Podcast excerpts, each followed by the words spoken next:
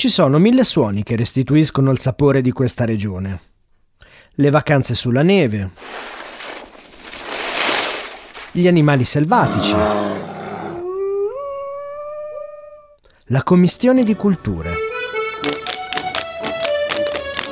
Io per essere pronto a tutto, per questo viaggio ho messo in valigia delle robuste scarpe da trekking, una giacca imbottita e ho lasciato a casa una buona parte della mia incredulità perché dicono che da queste parti sia più facile che altrove avvistare niente poco di meno che Babbo Natale.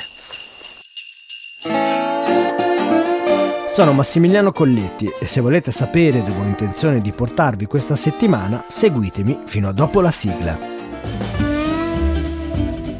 Da Venezia a Procida, da Milano a Dubai. Il mondo da scoprire, un viaggio in 10 puntate raccontato dai Locals, un podcast di Robin Tour.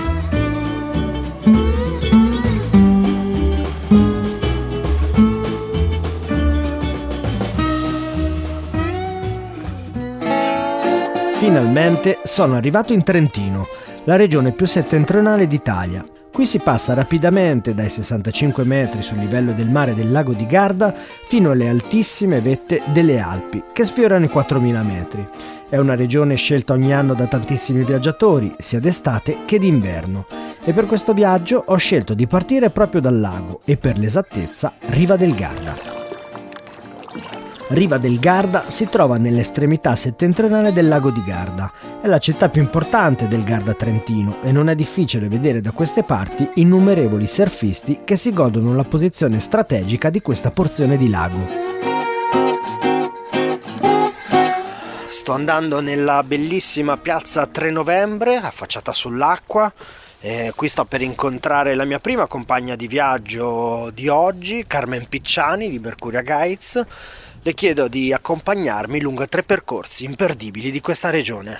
Ciao Massimiliano, un piacere incontrarti a Riva del Garda. Riva del Garda vuol dire siamo in Trentino, nel lembo sud-occidentale della provincia di Trento, una piccola cittadina affacciata sul lago più grande d'Italia, nel punto in cui le montagne la sovrastano incombenti.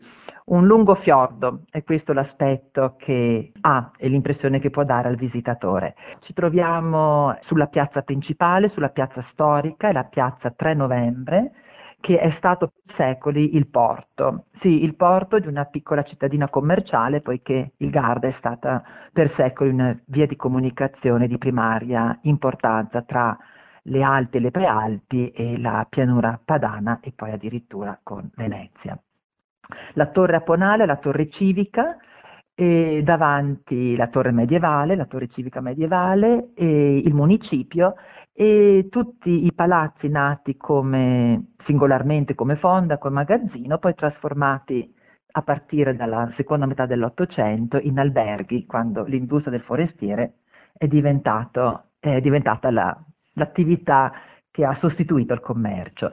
Ci spostiamo poi camminando lungo il lago, ehm, proseguiamo quindi la passeggiata ci spostiamo verso la Rocca, che è il castello di Riva che ospita un piccolo ma molto interessante museo, MAG, Museo Alto Garda. Ci sono delle chicche, tra le quali queste statue stele contemporanee addirittura ad Ötzi, molto molto belle. Saliamo sul mastio insieme e, e, osserviamo appunto Riva, il centro storico, alzando lo sguardo verso la montagna eh, puoi vedere una torre circolare eh, datata 1507 che dal 2019 si può raggiungere con eh, un, un ascensore panoramico, come vedi un ascensore chiuso, trasparente, che dà la possibilità anche di godersi proprio la salita di qualche minuto. Seconda tappa, eh, Massimiliano, ti propongo Rovereto. Rovereto è una delle nostre due piccole città nella valle dell'Adige, è una piccola città di circa eh, 40.000 abitanti, è stata sempre la nostra città moderna, la città della modernità, la città della borghesia, eh, la città dell'imprenditoria e non a caso a Rovereto assolutamente bisogna andare a visitare eh, Casa de Pero. Fortunato De Pero è uno degli artisti più conosciuti del famoso movimento futurista. Bellissime le sue opere, bellissimi i suoi i costumi, eh, i disegni realizzati per i balletti russi, le sue bambole, il libro bullonato. Eh, può piacere a grandi e piccini perché la grande fantasia futurista mh, mm, fa contenti tutti quanti e sprigiona la, la fantasia di tutti. E altro eh, punto forte di Rovereto è il museo MART, il museo di arte eh, contemporanea di Trento e Rovereto, eh, aperto, inaugurato nel 2002 su eh, progetto dell'architetto ticinese eh, Mario Botta ed è architettonicamente inserito molto bene in un contesto settecentesco che racconta proprio della modernità, del teatro, dei palazzi, dell'imprenditoria. Che cos'era questa imprenditoria? Cosa si dedicava? Alla seta. Eh, Rovereto è stata città della seta, ha ancora eh, gli antichi filatoi, non attivi chiaramente, trasformati in abitazione, ma ancora riconoscibili per essere molto alti con finestrelle molto piccole. Arriviamo quindi alla nostra terza tappa. Siamo a Trento. E Trento non è ancora così conosciuta. Trento è stata capitale di un, di un, piccolo principato vescovile che è gravitato sempre in area diciamo germanica in senso più ampio, quindi è una storia completamente diversa da quella che riguarda le altre regioni italiane. È la città fra le due culture, fra quella latina e quella germanica. E questa è l'atmosfera che si respira.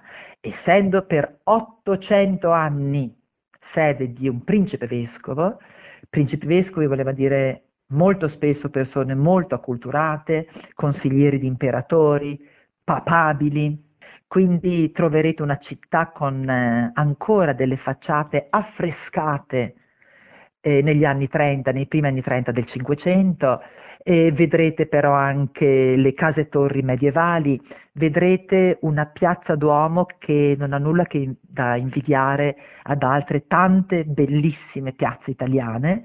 Camminare per le vie del centro, Trento non è piccolissima, è una città piccola, 117.000 abitanti, ma ha un centro storico molto esteso zona pedonale molto estesa.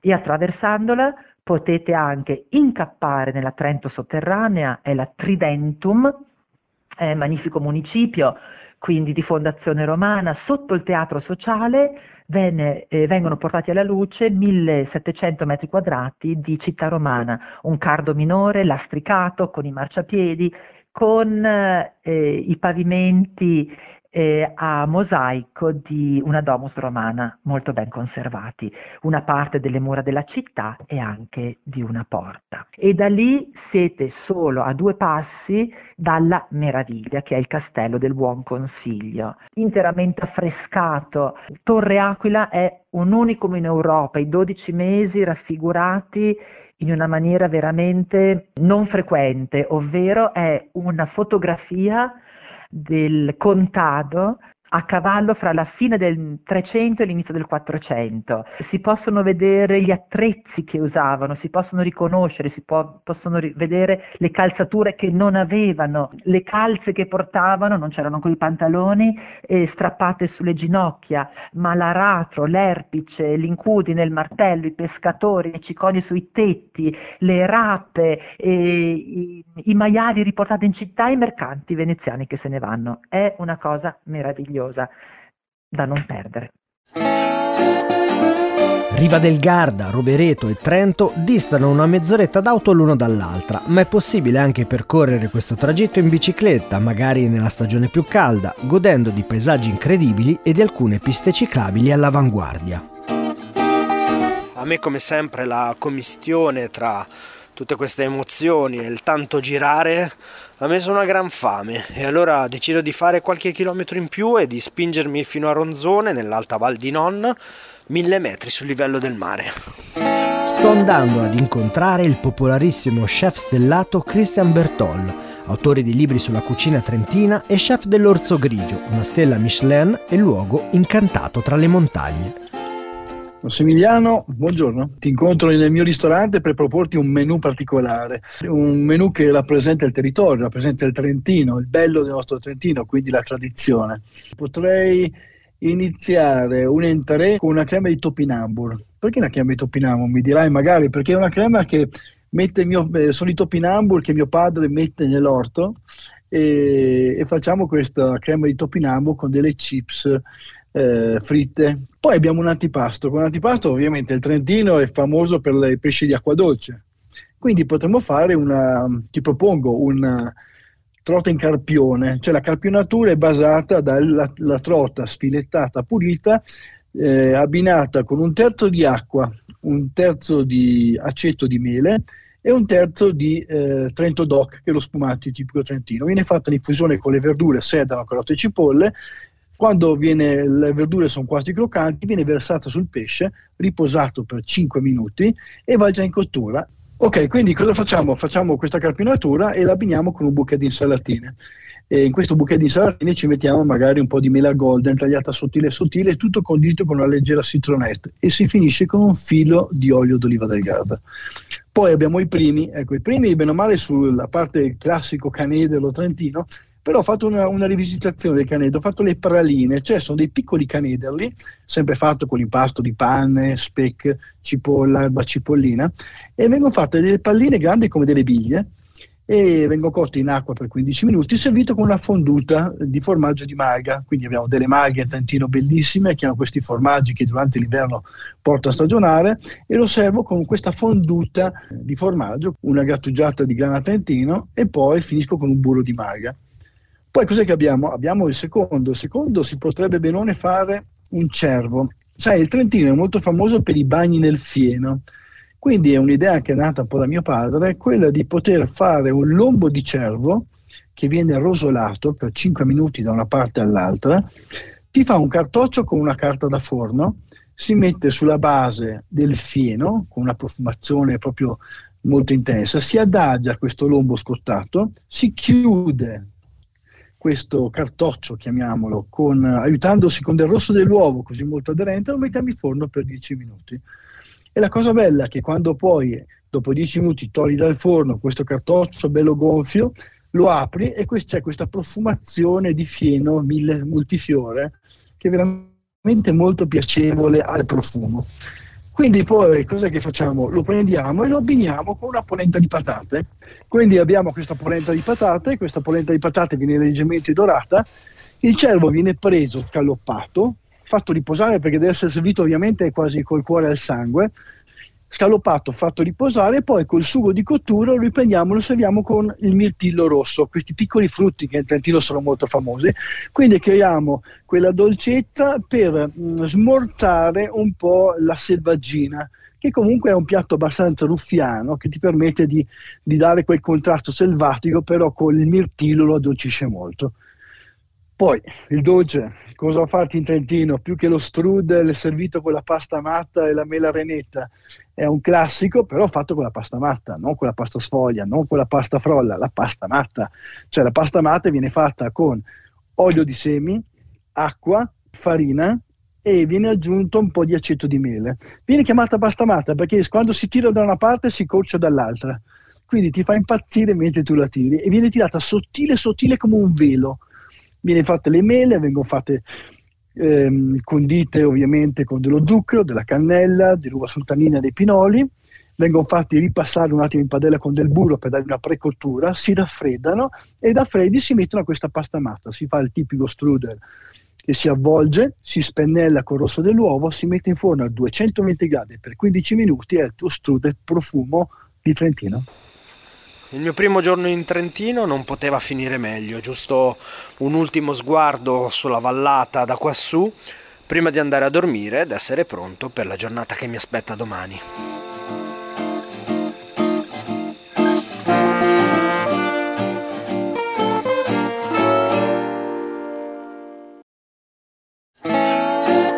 Sabato mattina sono a Trento, capoluogo del Trentino ho deciso di passare la mattinata a girovagare tra le casette di legno dei famosi mercatini di Natale. Arrivo in piazza fiera di buon'ora e incontro Jennifer Perenzoni che organizza i mercatini con la PT locale. Ciao Massimiliano, benvenuto a Trento. Oggi siamo qui in Piazza Fiera, come puoi vedere, questa bellissima piazza storica. Siamo circondati dalle mura romane, da questi edifici che, hanno, che raccontano la storia di, di Trento. Siamo al mercatino di, di, Natale di Trento che quest'anno ha raggiunto la sua 27 edizione. Come puoi vedere sono ben 62 le casette di legno che animano non solo questa piazza ma anche Piazza Battisti perché il nostro mercatino è suddiviso proprio su due diverse piazze che distano pochi minuti l'una dall'altra. Se curiosiamo insieme tra, tra le casette possiamo davvero trovare quello che è il meglio dell'artigianato locale, scoprire e vedere eh, i nostri maestri artigiani lavorare il legno, fare incisioni, quindi vederli all'opera questa è una cosa davvero molto, molto curiosa e molto bella. Eh, oltre all'artigianato locale è possibile trovare tante prelibatezze della, della cucina regionale, eh, portarle, quindi acquistarle come, come, piccolo regalo da portare magari alla famiglia come ricordo di una vacanza, oppure degustare quelle che sono le tante specialità direttamente in piazza. Abbiamo tanti, tanti prodotti tipici, mm, cerchiamo di valorizzare al massimo quello che è il chilometro zero, quindi abbiamo dal tortel de patate a tutti i nostri dolci, quindi zelten, triciamochena, tante tante eh, spiziosità che è difficile raccontare, che bisogna proprio eh, provare e, e assaporare. Eh, in entrambe le piazze quindi possiamo davvero trovare tutto questo ed è una vera e propria vetrina della tradizione artigianale e dell'enogastronomica locale. In realtà poi il mercatino si inserisce in una cornice meravigliosa che è quella di, di Trento, città del Natale, così ci piace chiamarla, ed è una Trento che durante il periodo delle feste si trasforma in, in pura magia, quindi da, da, Piazza Duomo dove abbiamo pensato grazie al Comune di Trento ad un bellissimo progetto di, di video mapping, quindi di, di luci, eh, di animazioni, eh, dove c'è anche un bellissimo albero di Natale con ben 30.000 luci e in generale un po' per tutte le, le vie, le piazze principali del centro storico la luce è la, la vera protagonista. Um, abbiamo poi una bellissima piazza che è Piazza Santa Maria Maggiore con tante iniziative per i bambini, con un villaggio di, di Babbo Natale, quindi tanta animazione in generale possiamo dire quindi che, che Trento, primariamente col mercatino poi con tutti gli eventi eh, che organizza nel periodo delle feste, diventa davvero molto molto attrattiva, ancora più bella da vivere proprio nel, nel periodo delle feste. Ho percorso ormai diversi chilometri, ho fatto acquisti di ogni genere, mi sono spinto addirittura fino a Tridentum, la Trento romana sotterranea, ma devo dirvi che di Babbo Natale ancora nessuna traccia. Dalle leggende alla scienza, ho deciso di passare il pomeriggio in un posto straordinario, il Muse, il Museo della Scienza progettato da Renzo Piano e inaugurato nel 2013. Qui mi accoglie Massimo Bernardi, paleontologo del Muse, che mi accompagna nella visita. Ciao Massimiliano, ben arrivato al Muse, Museo delle Scienze di Trento. Se hai voglia ti porto a fare un giro in questa grande struttura che almeno da sette anni accoglie i visitatori da tutta Italia. Eccoci, come da indicazioni suggeriamo ai nostri visitatori di iniziare questa visita nei piani alti del museo. Questo museo ha cinque piani, si sviluppa su cinque piani e perché la metafora lungo la quale abbiamo costruito il nostro percorso di visita è quella che ci porta dalle alte vette fino al fondovalle, poi addirittura all'interno delle, delle montagne. Un po' tutto il museo racconta questa storia già come avrai visto avvicinandoti dall'esterno, si nota questa architettura con queste grandi falde che eh, riprendono un po' l'idea del profilo di una montagna dall'esterno e abbiamo ripetuto questa metafora anche all'interno e dunque tutto il museo è organizzato in senso altitudinale. Ora ti invito a salire con me al quarto piano e iniziamo la nostra visita da lassù, dalle alte vette. L'idea è quella di eh, immaginarci che dalla, da quassù eh, e da questo ghiacciaio che vedi davanti a te, questo che si può toccare con, con mano, un ghiaccio vero che si sta fondendo, ecco la goccia d'acqua che si sta creando eh, dallo scioglimento di questo, di questo, ghiacciaio è quella che poi ci accompagnerà lungo tutto il museo. Infatti vedrai che di piano in piano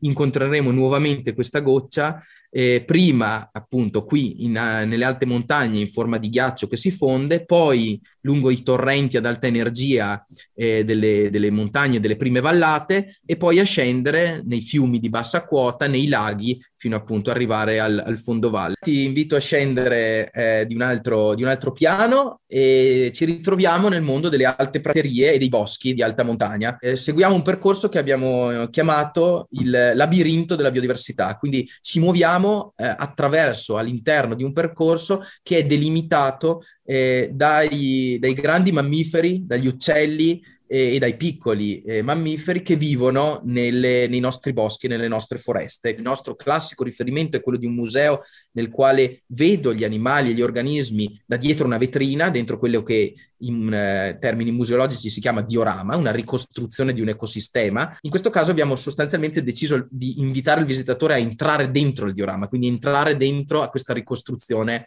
eh, ambientale di un ecosistema e quindi se mi segui lungo questo percorso vedrai alla tua destra e alla tua sinistra i classici esempi dei nostri eh, animali alpini che vivono in, eh, in questi territori, quindi eh, dal, dai, dai, dai, falchi, gheppi, eh, fino a scendere no, alla, alle marmotte e qui davanti a noi vediamo forse il più totemico dei, degli animali di, questi, di, questo territorio, l'orso. Scendiamo al secondo piano del, del, museo, in questo piano ci immaginiamo, come vedi siamo in mezzo alle rocce, ai minerali, ci immaginiamo di essere lungo le pareti scoscese delle nostre Dolomiti, quindi in un ambiente dominato dalla geologia e dalle rocce e dai fossili. E, e nell'ultima parte di questo piano, eh, questo piano la dedichiamo al, a, al, tema del rischio idrogeologico che sappiamo essere di estrema attualità e che qui proviamo a esplicitare con una serie di installazioni anche interattive, video, eh, con le quali appunto potrete divertirvi quando passerete in museo. Scendiamo di un altro piano, ora ci troviamo al primo piano del museo e questo viaggio immaginario dalle alte vette fino al fondovalle, siamo arrivati grosso modo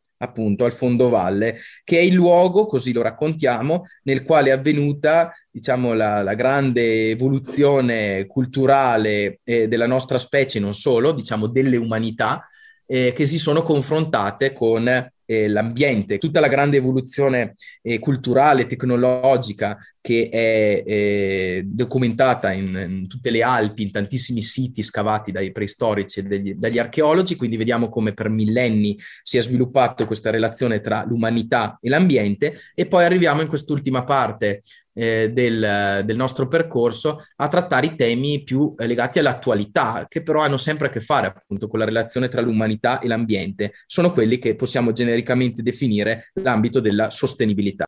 Il, il, corridoio che vedi davanti a te è un corridoio che mette mh, fisicamente in contatto il mondo delle esposizioni con la ricerca. Infatti vedi che dietro a queste vetrate eh, sono al, attivi i miei colleghi che stanno mh, fisicamente lavorando dietro a, a, quelle, a, quelle, pareti vetrate. Ora ti accompagno nel piano meno uno, quindi scendiamo nella, nella parte sotterranea del museo e dove incontreremo mh, alcuni diciamo, exhibit, alcune installazioni che ci parlano della storia della vita eh, ci immaginiamo in questa metafora appunto che ho ripreso più volte di essere entrati nelle, nelle montagne, dentro alle montagne in questo scenario immaginario troviamo i fossili e quindi raccontiamo della storia della vita che è così ben raccontata dalle Dolomiti e dalle montagne più in generale, delle Alpi. Eh, raccontiamo questa storia eh, mostrando i campioni originali che vedi dentro a queste vetrine, ma anche eh, con queste grandi riproduzioni eh, questi, questi, grandi calchi e alcuni organismi scheletri eh, originali che eh, ci mostrano, eh, quindi a grandezza naturale, li guardiamo a quattro occhi e quindi i grandi rettili, i dinosauri e poi come vedi qua i mammiferi, compresa sopra le nostre teste questa balena che ovviamente non viene dal, dal Trentino, viene dalle coste toscane, ma ci eh, ricorda appunto come eh, la, la, grande evoluzione della vita abbia portato a un certo punto anche a diversificarsi il nostro stesso gruppo, i mammiferi, nelle forme sorprendenti che conosciamo. Come ti dicevo, questa grande carrellata lungo la storia della vita, finisce qua giù verso la serra tropicale, verso la quale ci incamminiamo ora. Come vedi attorno a te ci sono uccelli che volano, rane che saltano, eh, farfalle che passano, è una serra con una, un ecosistema, un intero ecosistema che la sostiene, quindi non solo piante, ma insomma è un po' come davvero trovarci in questo momento in una, in una foresta tanzaniana. Poi alla nostra sinistra vedi all'interno di questa struttura ancora vetrata c'è questo luogo molto particolare che abbiamo dedicato ai bambini tra 0 e 5 anni. L'abbiamo chiamato Maxio, eh, è un luogo che viene visitato dalla coppia bambino-adulto, che chiamiamo Babult, quindi entra un bambino con un adulto e fa tutto un percorso eh, che è sostanzialmente anche in questo caso esperienziale, si soffia, si tocca, si annusa e quindi il bambino piccolo, ovviamente guidato dal, dall'adulto, ha uno spazio dedicato a sé proprio per, eh, no, per la propriocezione, per eh, il, lo sviluppo dei sensi e del, del rapportarsi al, al mondo che ci circonda. Al Muse ho toccato, annusato, guardato e sono passato attraverso milioni di anni di evoluzione. Ora voglio solo mangiare un piatto caldo di canederli e ricaricarmi per la giornata di domani.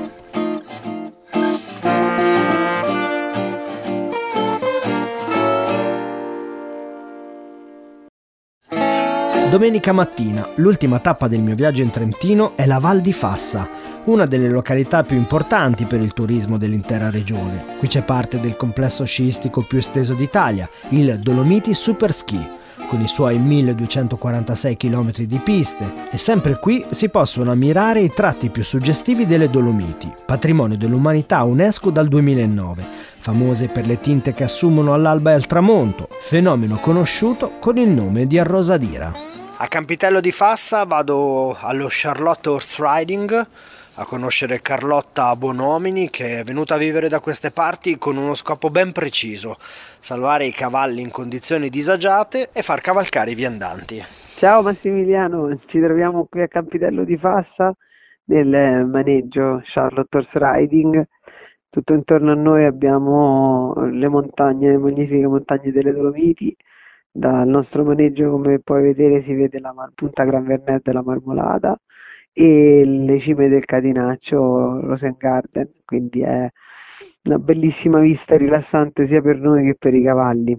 Allora, io ho iniziato a recuperare i cavalli da maltrattamenti diversi anni fa in, in Africa, a Capo Verde, avevo lasciato medicina e mi sono trovato a fare questa esperienza all'estero e ho visto i cavalli che erano messi in situazioni veramente tragiche e ho provato a cimentarmi in questa cosa. Chiaramente all'inizio con grande umiltà che ancora adesso ho, perché comunque con i cavalli bisogna essere sempre nel massimo dell'umiltà e piano piano appunto ho cercato di specializzarmi quanto più possibile per poterli aiutare nel loro recupero e benessere. Nell'arco di 6-7 anni ho risolto la, la situazione di tanti cavalli ho voluto continuare in Italia perché ho avuto tante segnalazioni da diversi utenti che erano venuti in vacanza nel luogo dove mi trovavo e eh, ho iniziato appunto con questa esperienza qui.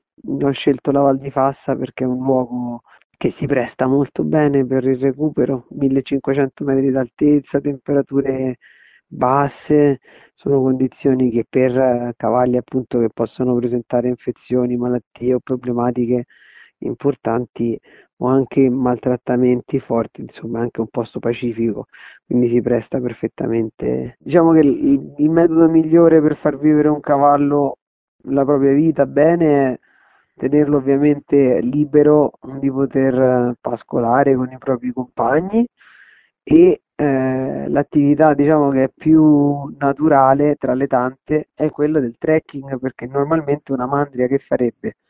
si sposterebbe, tinerebbe e andrebbe in giro sempre alla ricerca di, di anche visualizzare i posti, no? La passeggiata per il cavallo è la cosa più idonea, chiaramente fatta con, una, con un'accortezza in più come facciamo noi rispetto anche alla fisionomia della persona, alla fisionomia del cavallo per non metterli sotto sforzo.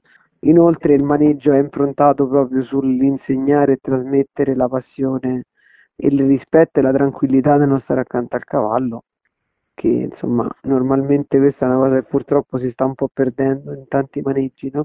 Noi facciamo tutte, tutte e quattro le stagioni e la stagione più bella secondo me è proprio l'inverno, è una delle attività più magiche e belle. Allora, intanto per partire bisogna salire sul cavallo e quindi abbiamo bisogno di sapere eh, intanto se sei mai salito a cavallo, se hai paura, se sei tranquillo, e poi se vogliamo andare in passeggiata saliamo piano piano sul cavallo, ti spiego bene come, come condurlo e poi partiamo per andare nel bosco e, in qualche salita, discesa o in base appunto anche se tu sei pauroso o meno, decidiamo se andare al galoppo o no. Si va in cima alla montagna, c'è tutta una, un panorama molto bello da vedere, saliamo per sentieri che non sono segnati sulle mappe, fortunatamente quelle del trekking, di modo che comunque riusciamo a stare molto tranquilli, che non abbiamo persone che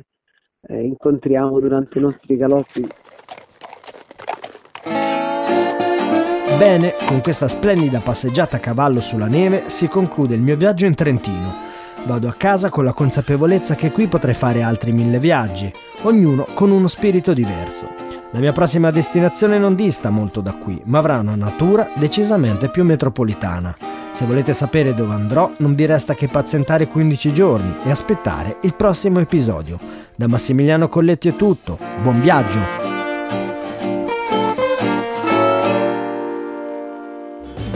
Avete ascoltato Il mondo da scoprire, un podcast di Robin Tour